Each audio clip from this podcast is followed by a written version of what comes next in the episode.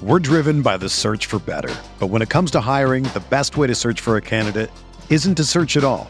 Don't search match with Indeed.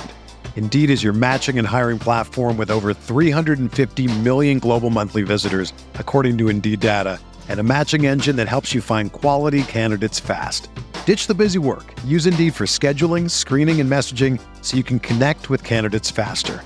Leveraging over 140 million qualifications and preferences every day, Indeed's matching engine is constantly learning from your preferences, so the more you use Indeed, the better it gets.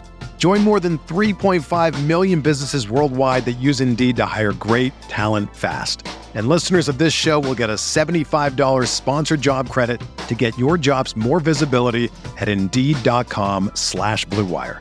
Just go to Indeed.com slash BlueWire right now and support our show by saying that you heard about Indeed on this podcast. That's Indeed.com slash BlueWire.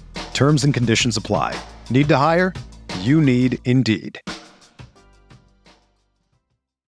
Today's episode is brought to you by Cars.com. With over 2 million vehicles and 50,000 more added every day, Cars.com will match you with the perfect car for you, your budget, your life, your style. And if you're ready to say goodbye to your current car, Cars.com will get you an instant offer to cash it in. Just start by entering your license plate, and get matched with a local dealer who will write you the check. So whether you're looking to buy or sell, just go to Cars.com. It's magical. Hello, friends. Kirk Henderson and Josh Bowe coming to you Friday night, March 25th. It's about 9:30. Hallelujah to that. But unfortunately, the Dallas Mavericks just got blown off the floor by the Minnesota Timberwolves. Um, their defense was nowhere to found, be found. Their shot was nowhere to be found. Um, really, I wonder if uh, a lot of the team could have been reported as MIA. So I don't really know where to even start with this game. Josh, how are you? Uh, I'm doing good, and I will do much better if uh, my mentions stay clear of any Mavericks radio broadcasters. Uh, I'll definitely have a much better night than after the last Mavericks game. and I'll just leave it at that. I don't like it when you guys get in fights and I'm not involved. I'm the person Yeah, who's what's supposed- going on? this is like collateral damage over here. I don't get it. You, you, uh, whatever. You you get you get enough of it. Maybe it's just No, it just made me laugh. But it, it's it's something because turns. here, here's here's my thoughts, and I, I want to I want to start broad, and then we'll winnow down. One of the things after the Dinwiddie trade was I was very concerned that the Mavericks were gonna just start to fall to a degree because they, you know, say what you want about Kristaps Porzingis, but he did add to their front court depth, and they had something. But when you trade front court depth and you aren't able to replace it, because Marquese Chriss is clearly not it, at a certain point, these guys are just getting worn out. And the Wolves are such a big team that it was just, eh, you know, you, your two man, big man rotation of Maxi and Powell is is not enough. It, it, it's that's, you know, granted, this is what it is. And I'm not like we've talked about this a lot. It's just you're to have nights like this where it's very clearly not enough. And then everything just went downhill from there because, you know, nobody could hit a three tonight the the Maxi finally fucking hit one, but I wrote this in my recap and and, and I'm just gonna read it line for line because this is insane.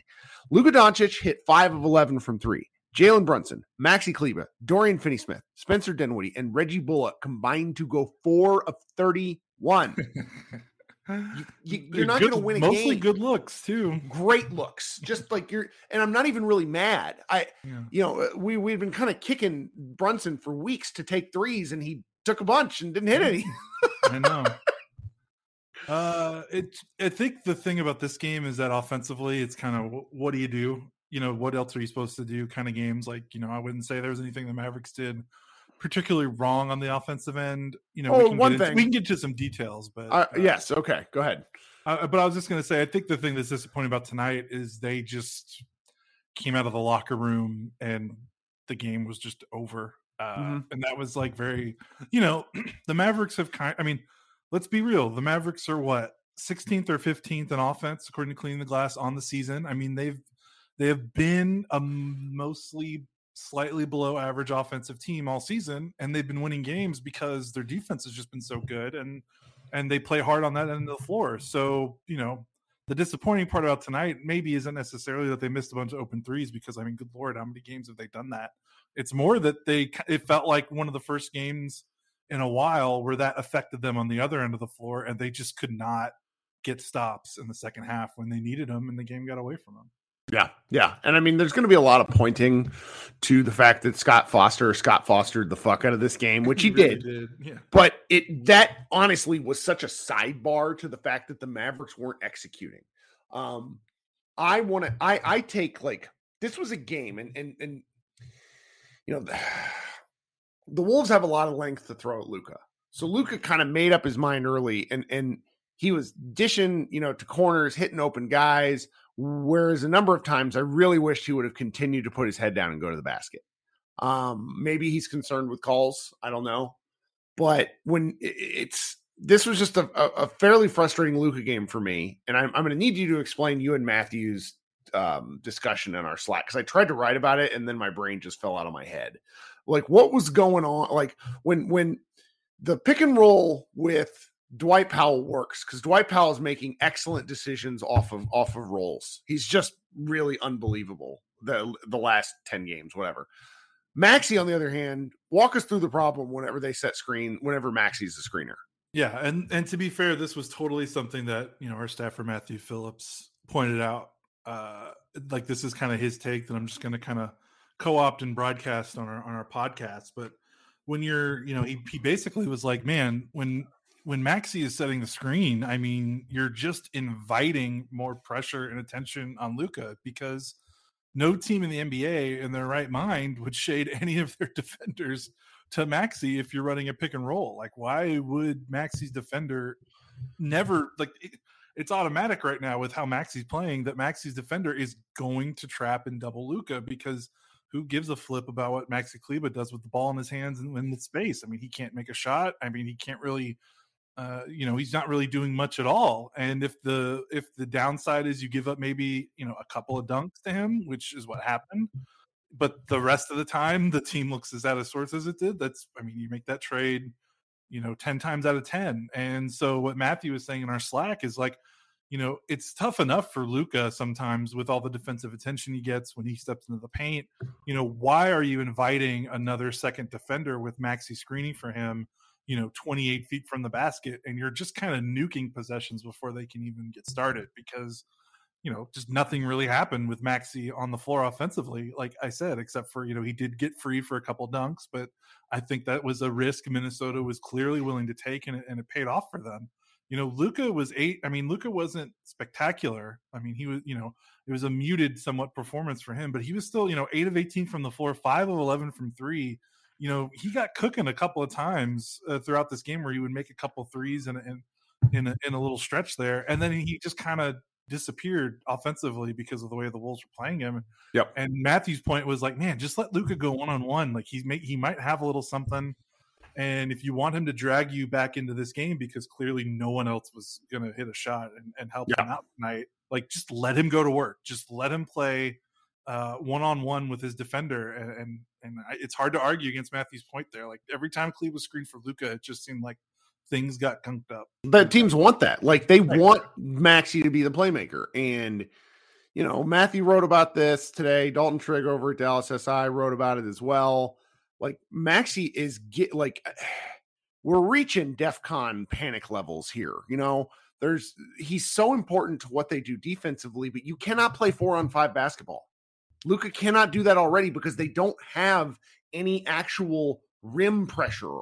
I mean, I know you can sit there and say, "Oh, it's Dwight Powell, he's a roll man." No, it's not what we're talking about. Like they they get rim pressure out of Dinwiddie and out of out of Luka driving. That's it. And if Maxi's not able to hit threes, you're essentially allowing that guy to camp out right outside the free throw line. You know, you might even have to just park Maxi in the corner. Like do some do some small to big screen action. I don't know. I don't know. I'm really yeah. like I, I have been thinking that with enough volume he's going to work his way through this, right? And instead he's had a lot of volume and just can't do it. Yeah, I mean, it's frustrating because it's one of those things where it's like it's not like he's taking bad shots or if anything we want him to shoot more, right? Because I mean, if he's going to be on the floor, he needs to shoot. You know, when he doesn't shoot, things can get even a little hairier, even with how bad he's shooting right now. So that's the frustrating thing is like there's not a magic cure. There's not like we can't. There's no film study to do on Maxi, like to try to figure out and diagnose what's going on. He just has to just has to find a way to start hitting his open shots like he was, you know, or in earlier parts of the season. So mm-hmm. it's just frustrating because like our our job here is to talk about this, and I feel like we just can't really talk about it more than other than how frustrating it is. And yeah. that's well, I mean, he's one of these players who, in my opinion, so somebody pointed this out probably 30 games into the season. I think is a very interesting point. Brunson, Dorian Finney Smith, two players who really benefited from being given the freedom to do more. To to basically do like play a role on offense beyond catch and shoot or beyond in Brunson's case last year, basically drive. Um then you have Tim Hardaway and Maxi Kleber. But and before Tim got hurt, Tim was having his worst season as a Maverick. And they were both given that same level of freedom and Maxi still is. Maxi should never fucking dribble ever, ever, ever, ever, ever, ever. And he's getting put in the position instead, like, and maybe it's just a reluctance to shoot. I think this is part of it, but he's just doing weird stuff every time on offense, like like weird things. I, I don't know how to describe it any better than that because he's like pump faking air and then and, and you know that's part of it but he struggled kind of all season doing weird stuff off the dribble like he's taken a couple of pull-up twos the last several games. I don't i don't know and uh, you know i think there was some there was some some success in the simplicity of his role last season and i don't know maybe i'm reading into it. What do you think no i mean that's a, that definitely makes sense i mean i don't have the numbers in front of me to back up you know how often is he shooting like, is he shooting more long twos than he did last year? I mean, it can't even if he is, it can't be like a significantly high number because he does have way more stupid turnovers off of like dribbling off his foot. That's yeah, a, like yeah, the turnovers that, for Max are bizarre. Yeah, that hurts. Um, I mean, really tonight though. Hey, uh, yeah, I mean, really, I don't know. I mean, the only thing I could say strategically to change is maybe you just tell he, maybe he just doesn't pick and pop anymore. I mean, maybe he's just a roll man. I mean, he got a couple of dunks when he rolled uh, in the first half. I mean, maybe that's just the thing. You just say, okay, you're until we can figure this out. Uh, you're you're gonna be a roll man, and because every time he picks and pops, it's like it's like you're just giving you're just giving the defense an easy out in a in a way like you know to steal like a baseball term you know you're just giving giving an out away like when you're bunt like when a in a bunt situation or something like that it's kind of what it feels like right um so i don't know maybe he needs to roll more and then other than that it's just man i just he just has to start, he just has to start making shots but i mean yeah. to be fair to him um you know the last couple weeks it's felt like the spotlight's been on him because he's felt like the odd man out when you look at the box score. But I mean, holy crap, tonight did he have company? Yeah, it was crazy. I mean, Bullock and, and Finney Smith, the just on their own, just those two guys going one for fourteen combined. Yep, is ridiculous. Bullock Bullock was Bullock was awful, and he yeah. probably knew it. And it's just he was like at a certain point it becomes pressing. That's where it's just like we focus on Maxi, but it was all of them. I mean, it was yeah, just it was such a bad collective game. I don't. It's it's almost funny. And you know, I think the the right tack is to say, okay, we're just going to move on to the next one. We're not, you know, we're going to think about this one, but it, it's it's just there's enough like little warning signs as you're in these really highly competitive games that well, games that this one wasn't highly competitive, but like really meaningful games. Cause you know, the Mavericks had a chance to take sole possession of, of fourth seed tonight and they didn't do it because Utah lost and then Golden State also lost. And, you know, with the, the there's less than eight, I think there's eight games remaining. And it's just, this is not, you know, it's just, it's a terrible time to pull in a piss poor performance. It's just frustrating. But I think all we can really do is, is say move on to the next one and, and maybe talk about some, some bigger picture stuff before we go. Yeah. I mean, um, I will give the team credit. I mean, they've been fairly good at bouncing back from bad losses. I mean, they came out of the All Star break and dropped that game to Utah, and then they came back and had yep. one of the wins of the season at Golden State.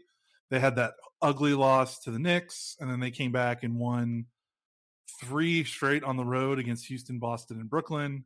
Uh, they had that horrible loss against Charlotte. Come back and they they you know they hold off Minnesota. So they've been pretty good about coming back from from losses. I mean, they've mm-hmm. only lost. I mean, they lost two in a row last week, and that was the first time they'd lost two in a row in like a month. So I mean, I would bet on them to be a completely different team uh, on Sunday, and especially at home. Uh, well, and here's the thing, though: they're playing a Utah team that is equally that is probably if if I don't know how much our fans pay attention to Utah basketball. I'm guessing more than normal lately. But if you're reading any of the press that's coming out of Utah, they are in a, a, a death spiral, as close to be as a death spiral as you can possibly get to in season, where you have it's being reported basically. Mark Stein talked about this today in a green room. Quin Snyder has is not extending his contract. They've offered him an extension. He does. He may not want to come back. Then you have um, Donovan Mitchell, who him and Rudy work really well together, but I don't think either seems to understand that they need the other. And the quotes coming out of it are really uncomfortable. And so the Utah Jazz are either this close to going belly up or they're playing with a sense of desperation that might shock the Mavericks, who I think, you know, I don't want to say they're comfortable, but I think the Mavericks are just trying to get to the playoffs because they're everybody's really banged up. Yeah, totally. And you know, the Jazz are now three three losses in a row after we thought they kind of steadied themselves. They'd won three in a row right before that. So that's another thing. Like, you know, the Mavericks bounce back well after losses, but is Utah really gonna lose four in a row, which with you know this team? But man, not to talk too much about the Jazz on a Mavericks podcast, but it really feels like the Joe Ingles injury was like the nail in the coffin for them. Uh, he was pretty important to he was pretty important glue guy, and they traded for Nickeil Alexander Walker from the Pelicans, and everyone kind of thought, okay, they'll they'll use him to soak up some of the you know the time that they're missing with Ingles, and he doesn't play, which is yep. wild. I know, I know he's not an amazing. Player, I kind of liked him. I thought he might yeah, be good for them. yeah, he's he's not in the rotation. It's that's it's bizarre. Um, but yeah, the vibes are not good at Utah, so the, Ma- the Mavericks have to win. Um, and I'm sure Utah is thinking the same thing. So we'll see what goes on there. But uh, yeah, I know you, you want to talk about big picture, but I mean, the only oh that, but that was it. I mean, that's yeah. that's you know, it's pivoting ahead where you're kind of thinking and like it's you know, you look with so many with so few games left, it, it's the kind of thing where, uh, as of last night, I thought the standings were more or less locked up, but you know, the the the Mavericks are now 45 and 29. The Nuggets and Timberwolves are somewhere between two and two and a half games back behind the Mavericks and the Jazz. Um, there's just a lot of meaningful basketball left to play. And the other thing I did want to talk about was Luka picking up his 15th technical, which was stupid. And it was when they're down 22 at the end of the third quarter, he picks up a technical foul. Um, I I can't understand that, and I bet Jason Kidd goes off in post game uh, because it's the sort of it's the sort of thing where he talks in interviews about how he has to be better and he has to mature and yada yada yada. And I love Luka. I know he gets put too much on him. People get so mad at me when I criticize Luka. Some of the thoughts that I get, but it's like, guys, I get that he's young. I'm sorry. This is the burden of leadership. He has to stop doing shit like this. Don't get 15 technicals over the course of the year. That's the solution then this one won't matter. Don't yeah. piss off every ref under the sea. It, it's yeah, I mean it's hard to argue that. I mean like I, I get change. it where it's like, oh, it's not fair, it's not fair. Well, as my father tells me, the world's not fucking fair. You're right. And uh man, another thing I'm just thinking about. I mean, looking at the standings, uh, so the Minnesota Timberwolves are now what two and a half behind the Mavericks right now. Half, yeah. yeah. And man, I mean, this game, I mean, I mean two and a half, a huge game. Yeah, two and a half with what? I mean, the Mavericks have about eight games left. I mean, that's still like a pretty decent lead.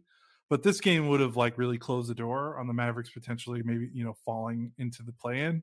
And the schedule is set up for them. You know, at, you know they play Utah, Cleveland, and and uh, Milwaukee are their only difficult games in their final. But who knows what Milwaukee games. will do? Like, right, right. Not, you know, Right. So I mean, the Mavericks could very easily, you know, go like uh six and two, and it's not even a question about them being the plan. But it's just like it's annoying. Like the, a win would have like just erased that as a as a possibility, I think, and they kind of just creaked the door open a little bit. I don't think it's gonna happen. Obviously, like it would be it would be a, a collapse of of epic proportions, I right, for the Mavericks getting the plan. But it's just annoying that they could have just kind of slammed the door uh, if they would have gotten this one and they they lose by uh, you know, double digits. So that's annoying. But yes, it is. Yes, it is. And I mean, they they the next three games are not cakewalks. I mean, the Jazz, the Lakers, who are fighting for a playing spot. You never know what kind. It's national TV. LeBron. You never know what you're going to get there. And then Cleveland the very next night, and Cleveland is quite good.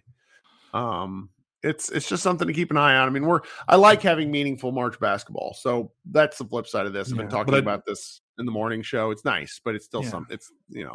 But I don't like having my Friday night wasted, and this was a this was a waste. waste. Like yeah. there was no there's no reason to watch this game. I mean, yeah. I mean, I I somehow scraped 700 words together for a recap, and I'm not even sure it deserved that. You're you're, so. you're a professional. You're a pros pro. Yeah. All right, team. Josh and I got nothing else. We'll be back Sunday evening.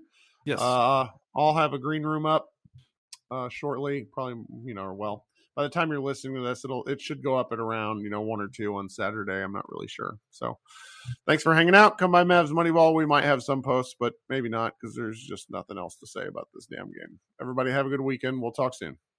Everyone is talking about magnesium. It's all you hear about. But why? What do we know about magnesium? Well, magnesium is the number one mineral that 75% of Americans are deficient in.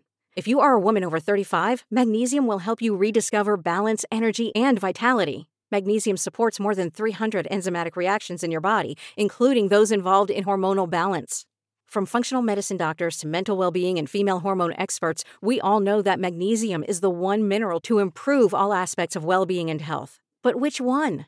Magnesium Breakthrough from Bioptimizers the trusted choice recommended by leading experts with seven best absorbed forms of magnesium to ensure your body receives the support it needs for overall well-being. Go to bioptimizers.com slash balance today and use code BALANCE10 for 10% off. Support your journey to wellness at B-I-O-P-T-I-M-I-Z-E-R-S dot com forward slash balance. Magnesium Breakthrough from Bioptimizers, your foundation to optimal health and vitality.